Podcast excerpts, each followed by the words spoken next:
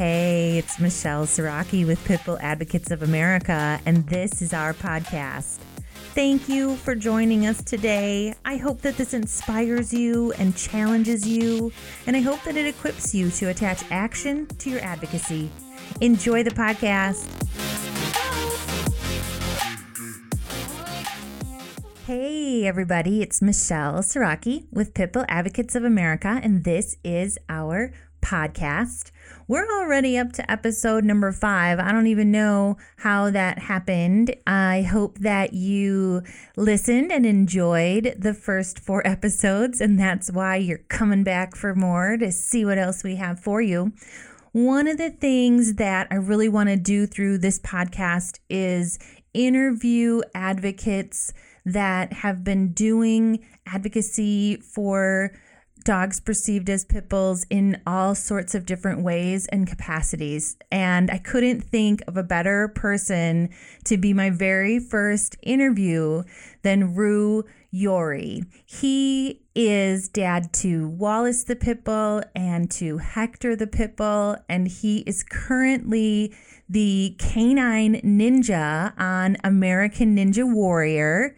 So you may have heard of him throughout one of those ways. He's been doing phenomenal advocacy for many years, and I was just so thrilled to have an opportunity to talk to him. So I really hope that you enjoy this part one of our interview with him and learn all about Wallace and Hector. Enjoy! So today we're welcoming Roo Yori to the Pitbull Advocates of America podcast. Hi, Roo. Hey, how's it going? Really well. We're so happy to have you. Thank you for taking time out to be with us today. Yeah, happy um, to be here. I want to dive right into several different things with you about Wallace and about Hector and about American Ninja Warrior. But for some of the folks that don't know you, why don't we just start out with where you are in the United States? How, you know, what dogs are hanging out with you, and then we can move into how you got into advocacy. I grew up in Illinois actually, but um, most of my adult life, or actually all my adult life, I've been in Rochester, Minnesota. So I went to college in Winona, Minnesota, in okay. Mayo Clinic.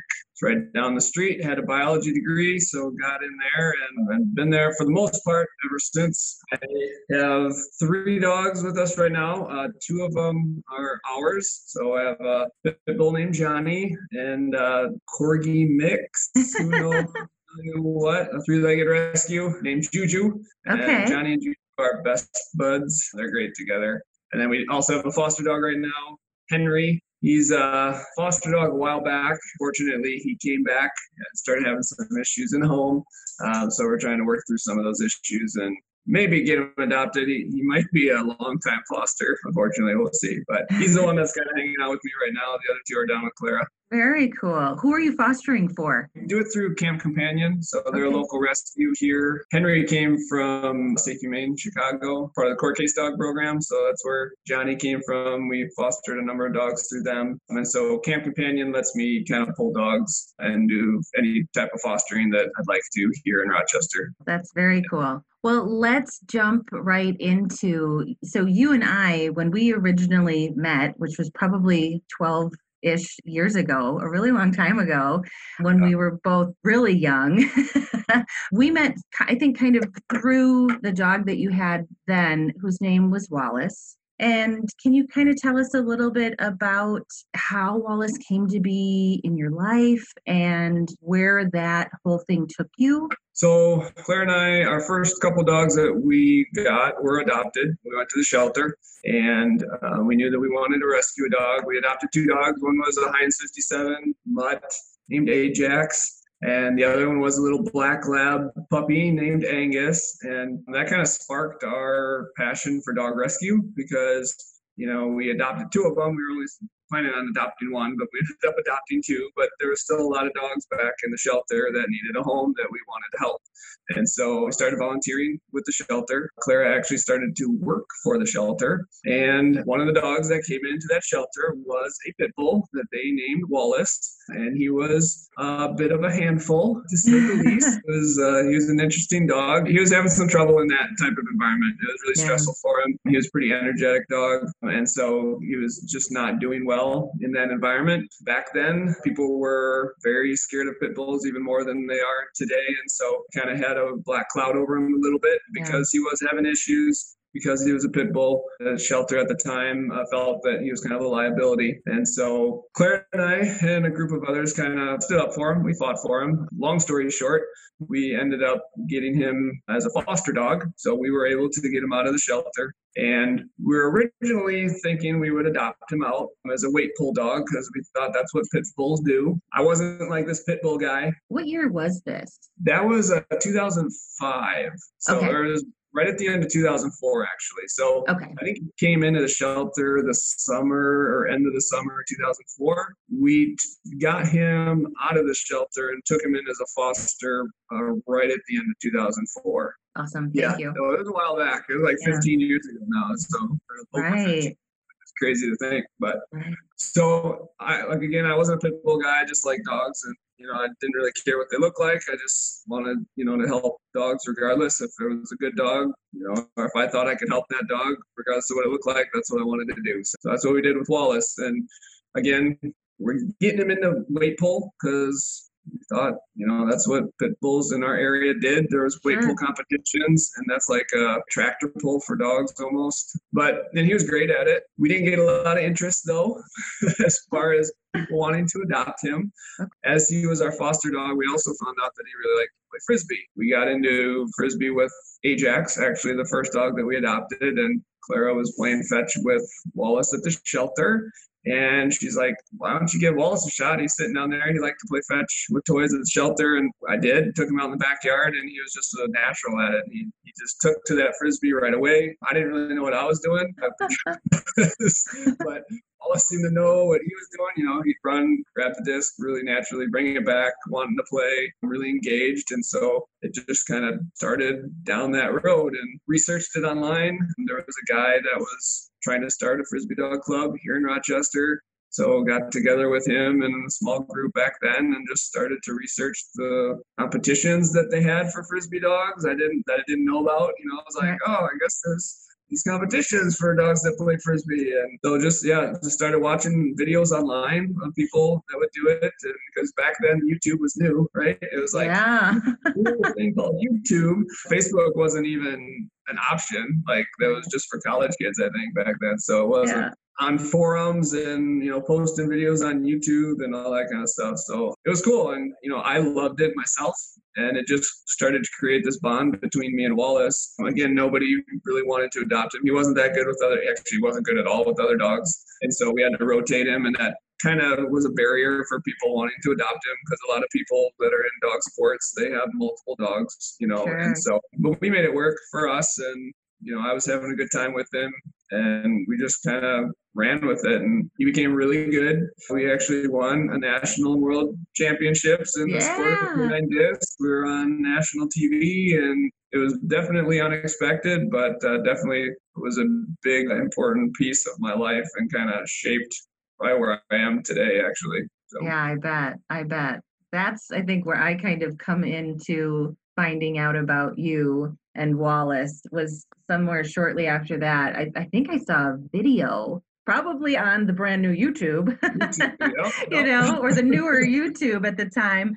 You know, yeah. I definitely know it had to do with his frisbee, and I know that I saw you guys somewhere, and then we somehow got hooked up together for a Pitbull Awareness Day celebration for our organization. But yeah, no, that was good. That's you know, I started doing that kind of stuff because it was interesting because I found out through playing frisbee with Wallace that I could sit there and talk all I wanted and tell people my opinions of dogs like Wallace, but it didn't really do a lot of good, to be completely honest, because. Yeah. You know, they had their opinions. I have my opinions. We can talk about it, but, you know, was that really changing their mind? A lot of times, I don't think so. But at the same time, when they were at the park or were at a competition and they saw Wallace, they got to meet Wallace and experience Wallace that's when they were like, whoa, you know, this is like, they would want to meet Wallace. Even people that were scared of pit bulls would want to meet Wallace just because of what we were doing out on the frisbee field because it was entertaining. It was showing Wallace as just a dog. You know, he's. I get that comment a lot that I didn't know pit bulls could play frisbee. I was like, mm. well, pit bulls are dogs. Right. right? Yes, I love um, your shirt. Yes, I noticed that. my shirt. Pit bulls are dogs too, and dogs play frisbee. So why can't pit bulls play frisbee? You know, I think that's why videos on YouTube did so well because you know just kind of unique and new, and most of the dogs out on the field for frisbee competitions are border collies, cattle dogs, you know, Australian shepherds, that kind of thing, and I'm walking out there with my pit bull, and you know, right. um, turning some heads. And there were a couple others out there as well, which was nice. Fortunately, the disc dog community was pretty welcoming. A lot of them are involved with rescue. And so it was cool. They're very welcoming, like I said, and, you know, we're very encouraging, I guess. It was always nice to see a different type of dog out there than a black sure. and white border collie sometimes. But you know, because yeah. everybody's like cheering on the the unique dog, but then all of a sudden they're like, wait a second, you're actually good too. yeah, maybe we shouldn't be quite so encouraging. Let them have a little bit of a hurdle. Yeah. Right, we got we got to worry about these guys. so it was fun though. You know, we like I said, kind of dove in with it, and I saw the impact that Wallace was having, and it was such a bigger impact than me talking about it. And so basically, what we did is I had my friend Josh, who started the Frisbee Dog Club here in town. He would kind of follow me around with a camera. You know, he was at the competitions as well. We would go to the park and practice, and we'd film it. So, because yeah. then I was like, I can show people. You know, I don't have to tell people when we're playing frisbee. I just I have to show it, and then people could see it with their own eyes. It was entertaining and they'd be like, "Oh, this is cool," and we got a lot of attention uh, because yeah. of it. You know, back then we did a Rocky training montage video. Yes, that was like one of my favorites. One viewed video for pets and animals back then. The day that we released it, and I, I think I did like a 2006 achievement video as well, and that got number one in the pets and animals category as well, just showing you know what we were capable of, and went from there. So it was cool. Yeah, it was uh, definitely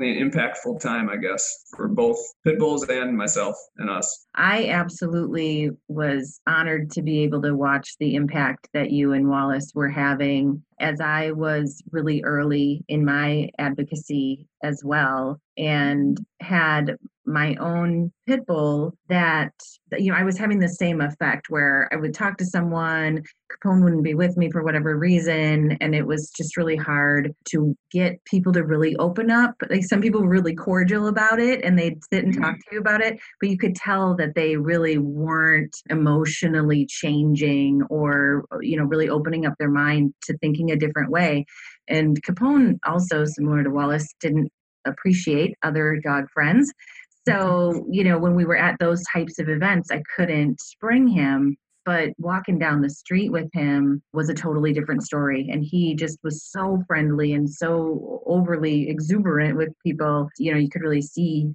the difference that having that dog along could make. I remember the Rocky video, and it was absolutely one of my favorites, I think, of all time, too, that of all of the videos that I've seen that you guys have done. So you won the Purina Championship, and where did you go with your advocacy from there? I know that you have a book.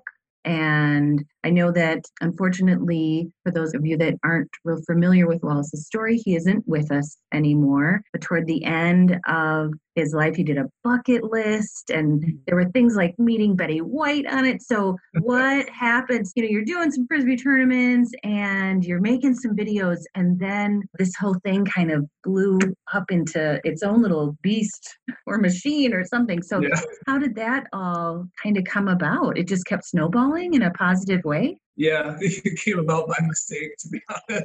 Um, I wish I could say I had this grand plan that I executed and you know, made happen, but that wasn't the case, I'll be honest. You know, we were just having fun. We were just having a good time. You know, I saw a lot of people arguing, and, you know, there's always the arguing online, and, you know, especially we see it a lot today with social media, but uh, back then, again, it was more on forums, and I felt that we were in a position where we were here in Minnesota. We don't have BSL, we don't have any any breed bans or legislation that would prevent me from doing anything with Wallace. And so I've kind of felt a responsibility because I would read online how, you know, people were having dogs taken away from them or yeah. not being able to find housing and all that kind of stuff. And I saw the impact that Wallace had. So I just felt some type of responsibility to do something about it. I thought we were in a unique position and I thought that Wallace had a unique gift that we could do that with. And I just saw the impact that he had by showing people and playing frisbee and you know videotaping it. So that's kind of what I wanted to do. I was like, you know, people can talk all they want, they can continue to argue online. I'm going to go out there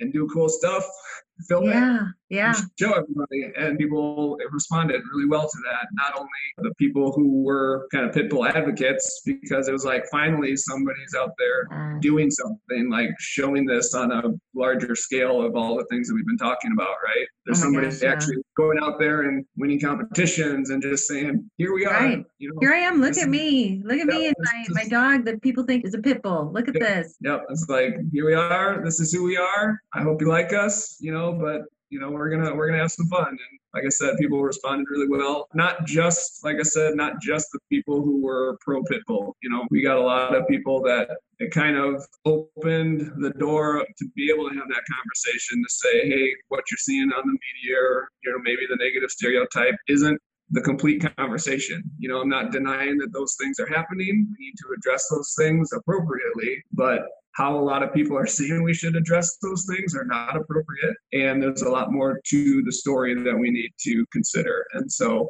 I tried to work those type of knowledge points or, you know, the, those conversations into the interviews that I would do. I'd work it into the videos that we did, comments in the descriptions that I would put out there. And, you know, like I said, just that people took really well to it. He's got a huge following online. Yeah. Um, you know, when Facebook became an option, we did a page for him, and yeah. he still got over 600,000 likes on his Facebook page and whatnot. And we did get a book written about us by uh, Jim Gorant. It's a great book. It is a great book. A, yeah. Yeah, I should go grab a title Wallace. So if you search Wallace by Jim Gorant, he wrote The Lost Dogs as well. He's a great great fantastic writer, author. Yeah, fantastic yeah. author, and really did the story. I feel like so yeah. much justice. I think he yeah. did just a beautiful job. And we were super open about it. You know, I wanted to be real about our story, and so we were very open and honest about our struggles with Wallace. You know, what we had because it wasn't all rainbows and sunshine. You know, right? Um, sure, yeah.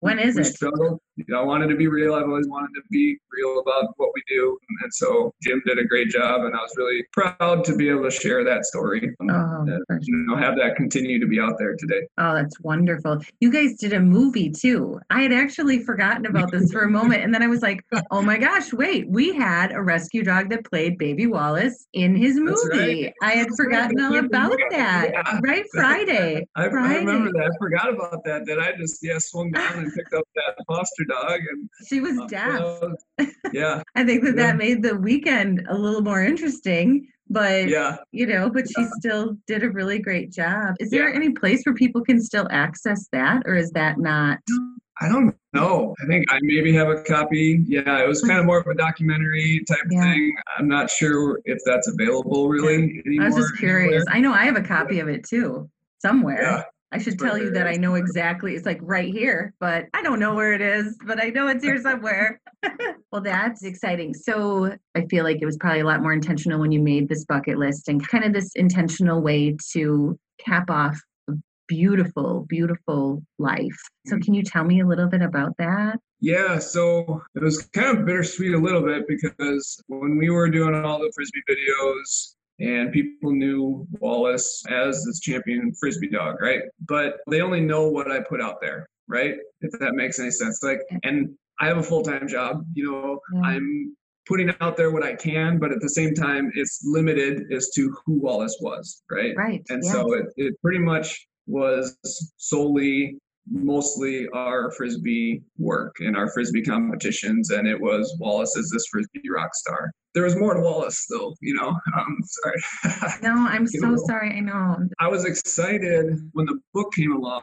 You know we kind of had retired from the sport and I was excited to kind of showcase Wallace as just the dog who he was, right? So we were retired from Frisbee. Book came out, and we were like, all right, we're getting ready to go on this book tour. You know, we're going to be traveling around and letting people meet Wallace and just to get to know Wallace more as this cool dog versus just this Frisbee champ that they see doing cool stuff. And so, in our first kind of book event, book signing event, Wallace actually got really sick and we were coming home from we were staying with my parents about ready to leave town, and Claire's like, Wallace's gums are super white, and he kind of collapsed. And we happened to be real close to an emergency vet. And fortunately, we got there in time. Unfortunately, they found a mass on his spleen, and we discovered he had hemangiosarcoma, which is not a good cancer to have no. at all. And it's fortunately too common in dogs, and it's a really aggressive cancer. They thought that it was localized to his spleen, so we actually made the call to have a splenectomy, remove the spleen because dogs can live without a spleen, and hope that it hadn't kind of metastasized yeah. anywhere else. We were lucky that it hadn't. And so, but that threw us for a loop because we went from being super excited about the book release and wanting to share Wallace with the world to now thinking we might only have a couple weeks left with him because the prognosis for hemangiosarcoma is super short. You know, it, it was two weeks to three months. That's what we were told without yeah. chemo and then maybe six months with chemo. And, you know, that completely changed the landscape of what we were expecting to do or what we were hoping to do uh, for the next several years, right? It just blindsided us. Pulled the rug out from under you completely. Yeah, exactly. And so we got to a point where uh, we didn't do chemo, but we found this uh, mushroom therapy that, actually was done with dogs with hemangiosarcoma. It was just the right call for Wallace. I'm not saying it's the right call for every dog, but that was what we want needed to do for Wallace. And Clara was like, after a couple weeks, she's like, I don't want to be sad this whole time. She's like, we don't know how long we have with him, and let's make the time that we have with him fun. so right. so she was the one she's like let's make a bucket list and i was uh, like uh-huh. i love the idea i think that's great yeah. and so we made an initial bucket list and we put stuff that we thought he might like to do that we would like to do with him and we thought it'd be fun to do uh, ride in a motorcycle sidecar get a hole in one was one of them meet betty white play disc at our favorite park and we were fortunate enough that the treatment actually worked very well and we had to extend our bucket list because ah six months came and he was still with us you know, and nine months came and he was still with us. He actually lasted almost a year. Uh, it was a little over 11 months, and it was a second cancer that actually came and had to make us make that decision. But that was more time than we thought we were going to have, and we just tried to make the most of it until it was that time to, to say goodbye. And so it was an amazing year. You know, we experienced a ton of stuff. We went to the ocean, you know, and it was a lot of fun. You know, again, bittersweet because yeah. we were just doing what we can because we knew the time was limited, but we really felt fortunate to have that time and, and have those experiences um, well, at the end. As a fan, number one, as a friend, and as a lover of pitbull type dogs and an advocate, I was just so grateful that you and Clara still, even, you know, with your family going through this and with it being so difficult, that you still were like, okay, we're still going to share this with the community and we're still going to give Wallace more of an opportunity to change more minds and to just show the beauty that these dogs have. You know, some people could have really easily just said, This is it. We're without any judgment for me. They could have just said, you know, we're just going to go and just be with him and just be our family mm-hmm. and we're just going to do this in private and just, you know, enjoy him for as long as we have. And you guys still decided that you were still going to be advocates. And I just have so much respect for that because I can't imagine how hard it was to share that part with the world too at the same time. And then we'll totally stop talking about sad things. But you did a video, and I, I still to this day cannot watch it without getting incredibly emotional and it was his last frisbee time and it's just a beautiful video we'll put a link in the podcast description to a couple of the videos probably to the rocky one too, but because um, I because I get to pick the links, so I'm probably gonna pick my favorites. But we'll put you know a link in there because it's just such an unbelievably beautiful moment, and people will they'll need some tissue close by. But it's especially as someone that got to watch him really, I mean, from so early on, it was just such an honor to be able to actually kind of be part of that. You know, I guess I think sometimes when you're a fan of somebody or something, you feel when you allow someone to come into something like that, it's just amazing. So thank you on behalf of probably of thousands of people that loved that about you too. Yeah, it was our pleasure. It kind of allowed us that last year and sharing all those opportunities kind of allowed us to showcase Wallace the dog, you know, because yeah. wasn't necessarily the way that we expected to, but it still still worked. And you know, I think that's kind of kind of a par for Wallace's course uh, for his life. You know, yeah, he accomplished great things. Typically, wasn't how I expected. It yeah, it was kind of always on his terms, right? Yeah, Even if he somehow he was pulling the strings and you absolutely. So it always worked out, and um, you know he always kind of seemed to seemed to find a way to make it work and, come out on top at the end. So it was, uh, it was pretty cool. He was a really special dog, and I'm just like I said, honored to be a part of that and be able to share that to help make a difference, not only for us but for everybody else that was helping. You know, having to deal with all the stereotypes and discrimination that we face as people who own a certain type of dog. Yeah, the type of advocacy that you were able to do with him, I think really just gives owners and just regular old Joe Schmo people, like when I just had Capone and that was it. And it was like, you gave me hope, you know, yeah. you and Wallace gave me hope. Is the Wallace Foundation something that, are you still like taking donations there? Is- uh, we have Wallace Pitbull Foundation. We have lots of books. So we, yeah, I'm basically using Wallace Pitbull Foundation to do fundraising. I'm not necessarily as hands-on in the rescue world as I used to be, everything else going on. But at the same time, I still wanted to leverage Wallace's platform to help the dogs that are still facing the things he was facing back then. They're still facing it today. So they need homes. They you know, they're sitting in shelters, somebody to give them a chance. And so we yeah. raise money through Wallace Pitbull Foundation. And we have uh, books, so Wallace's book, and okay. we have a stamp made out of his paw stamp. So yeah. it's actually, I had one made on the day that he passed. And so we hand stamp that for every book. It's a $20 donation to Wallace Pitbull Foundation. And I will happily mail you a Wallace book with uh, his paw stamp and yeah. I'll sign it as well. So. Very cool. Oh, that's super neat. Yeah, the potograph. Yep. The potograph. Boom. Yep. yep. Love it. I love it. We can shift gears, not to take anything away from Wallace at all, but you actually didn't just have one celebrity dog in your life, right? Because one's just yep. never enough. So you actually, though, became Hector the Pitbull's dad, and Hector was from the unfortunate Michael Vick dogfighting bus in 2007. So, holy cow, we've got a whole nother story to go here. How did that all come about? Mm-hmm. And Tell me a little bit about how Hector entered the picture. So 2007 was the year that we won the Purina Incredible Dog Challenge, and that was actually the same year that they found the dogfighting operation on Vick's property. So I had seen the impact that Wallace was having uh, with people, and just knowing that, and seeing Wallace kind of speak for himself through his actions, and being able to provide that platform for Wallace to do that, uh, I saw the impact of that. And I knew that this was going to be kind of a unique case with the Vick case and those dogs coming out of that. It was the first time that advocates have actually been able to get in there to evaluate the dogs and actually look at the dogs. Most of the time, they were just, you know, automatically assumed to be dangerous, not adoptable, and euthanized, right? Yeah. And so, but advocates were actually able to go in there and evaluate the dogs. I knew that there was going to be, you know, millions of eyeballs on this situation.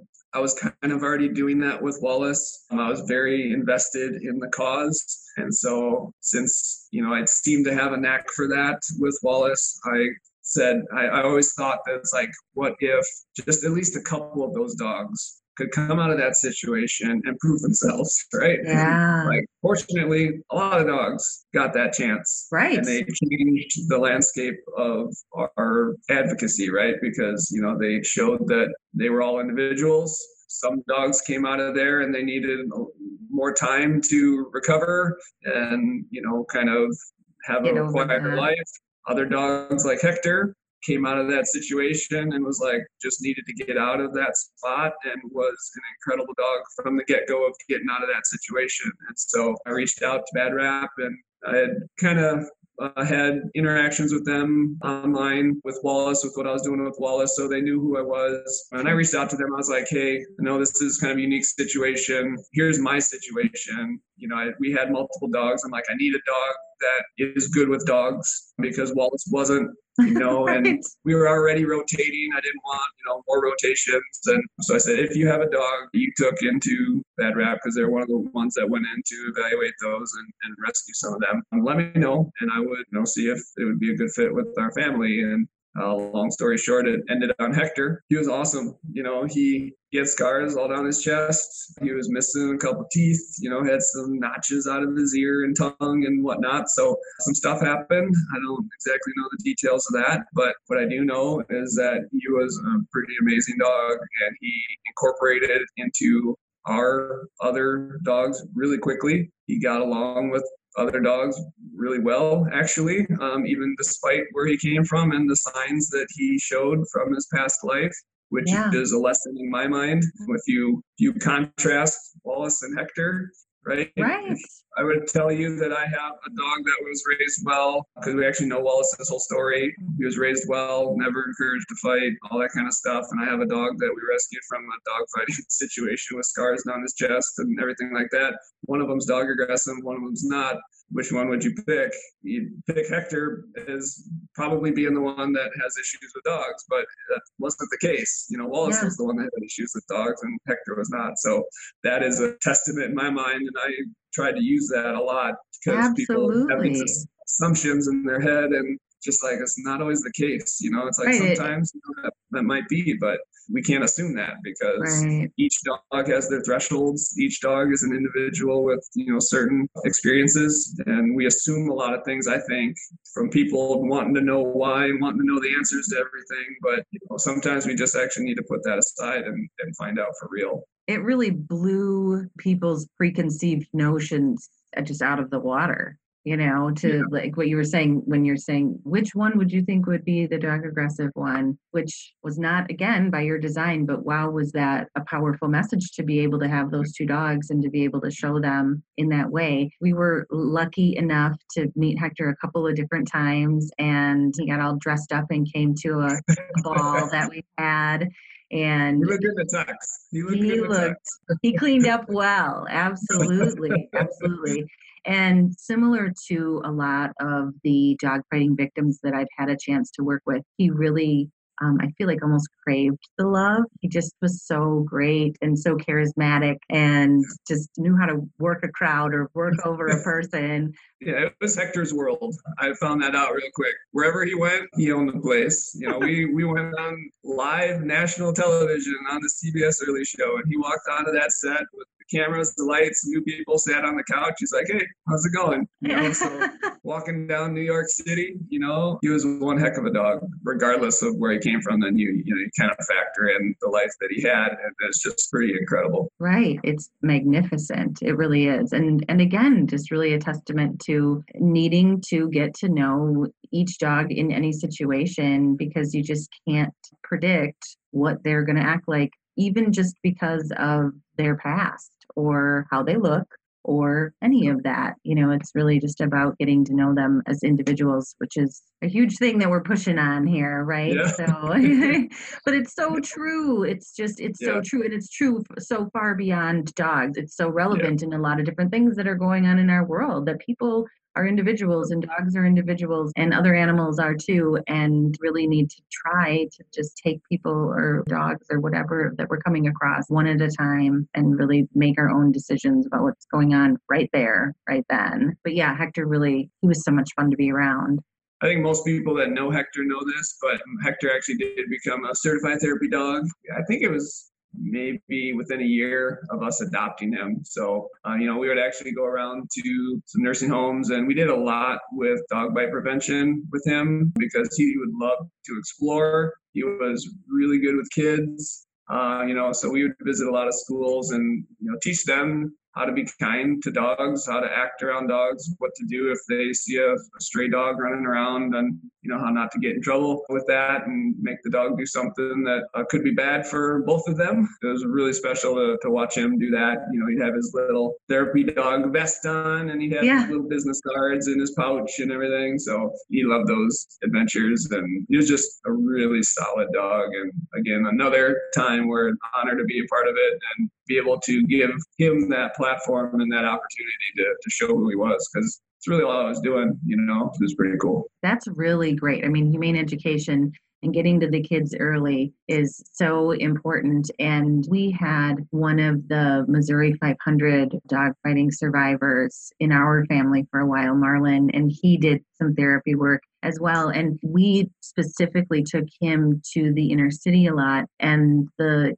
kids had a real emotional reaction, which was interesting to his scarring and to his outward physical problems that were evidence of where he had been and, and what had been going on. And some of these kids were really potentially in situations where their uncles or their other extended family members were active in that in Milwaukee. And um, the younger kids would sometimes spill the beans a little bit more openly than the older kids. But right. when they got a chance to meet and interact, it really changed. It was very impactful. And I can imagine the impact that Hector had on some of those kids that they really needed to feel differently. Because a lot of the kids that we met too they really have this mental disconnect of the bajan that, that their family has in the living room or the shih tzu that their family has is really their pet. But the bull that is chained up outside is not a pet for whatever reason and they're very scared of it and they can't get near it. And so for them to be able to get near and touch I, some kids would be like oh my gosh he's so soft was like, what do you think? Like he's gonna have bristles? Like, yeah, he's right. yes, he's just a furry dog, you know. So how cool that Hector was able to do that and I'm sure have that really strong impact on a lot of those kids. So what a blessing. Yeah, it was really cool. There's so many levels to that because also a lot of times Hector would flip over. He'd kind of flop over as a big old baby in my arms, you know, yes. and he'd just lay there and he'd, he'd dangle his tongue and but it would expose the scars, right? And it was kind of a lesson to a lot of kids too i think that and maybe kind of older teens when we would meet with some of them that if they had gone through some potentially bad situations you know growing up that it didn't necessarily have to affect who they became or who they are you know because it's like they had to do what they had to do to get through that situation, you know. Mm-hmm. But as soon as they get a shot to show who they actually are and who they want to be, take it, you know. And yeah. so I think it could help younger kids um, kind of get over that as well and just kind of think about things differently about their own lives. So it was really, yes. again, really cool yeah such a cool take on it too and i'm sure that that happened so many times and that is that that's so cool. Well we're getting pretty close to wrapping it up now ruth so where can people go to donate if they're interested in donating to just follow you to find out what you're doing? Where can they do that? Yeah absolutely. Go to wallacepitbullfoundation.org that is the foundation website. That's where you can get wallace's book. There should be information in there both about wallace and hector how to donate to the Ninja for Dogs fundraiser and all kinds of stuff. And then I'm all over uh, social media, the standard ones, you know, Facebook, uh, Instagram, Twitter a little bit, uh, okay. but uh, under Roo Yori. So if you just uh, go R O O Y O R I at Facebook or Instagram, you'll find me there and follow me and keep up with what I'm doing. We'd love to have you along for the ride. Absolutely. We'll put links for that in the description as well. So if you're going to be able to find what Roo is talking about and where to go in the links. And we're just so glad. Thank you so much for taking the time out again for us. We really appreciate it. We just appreciate all your time and all that you're doing for dogs perceived as pit bulls and all that you're doing for rescue dogs in general. I love you and I'm so happy to know you and I appreciate you so very much. Yeah, likewise. I appreciate you having me on. It's always good to, you know, come on and, and share the stories and keep Wallace and Hector's story going because, you know, it was a while back, to be honest. And uh, there's a lot of great accounts out there these days that are yeah. you know probably more in front of people's eyes which i think is amazing. It's always great also to kind of remind people that what wallace and hector did back in the day and i kind of see wallace as almost like the jackie robinson of, of the pit world if you will. You know he was kind of the first breakthrough type of thing and so he's a pioneer. uh, absolutely. yeah, he's a total pioneer. Yeah, for always, sure. uh, yeah, I always appreciate the opportunity to to share his story and talk about him. Oh, well, we are honored to have that story on our podcast. So give all your dogs hugs and kisses from us. You guys have a really great night. Thank you again for your time. I appreciate it so yeah. much. Yeah, good luck with uh, all, all the stuff you're doing. I will talk to you soon. Sounds good. Okay, bye.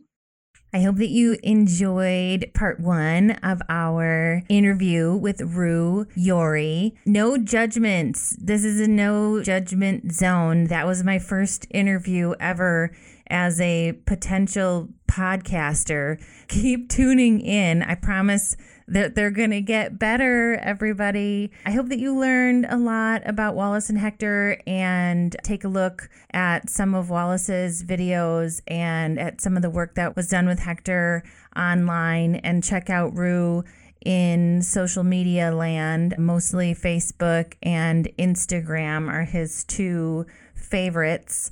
And tune in for our next episode where we're going to talk with Roo all about American Ninja Warrior and how that came about and what it's like and what he's able to do for the rescue community and for dogs perceived as pit bulls through that. So, God's best to you all. I want to thank you for joining us today. I really hope that you enjoyed it. If you did, tell your friends and family. Click the share button on the app or take a screenshot and put it on your social media. Please consider taking the next step in advocacy, you guys, by visiting the website at pitbulladvocates.org. Order a bumper sticker, start a campaign in your area, or just ask us for help. I want to thank all of you who give financially to keep our mission moving forward. You can give now by simply texting PBAOA to 44321. We always appreciate your generosity. Oh, and don't forget to click subscribe. Apparently, that's a really important part of this whole podcasting thing. Thank you all for being part of the solution, and God bless you.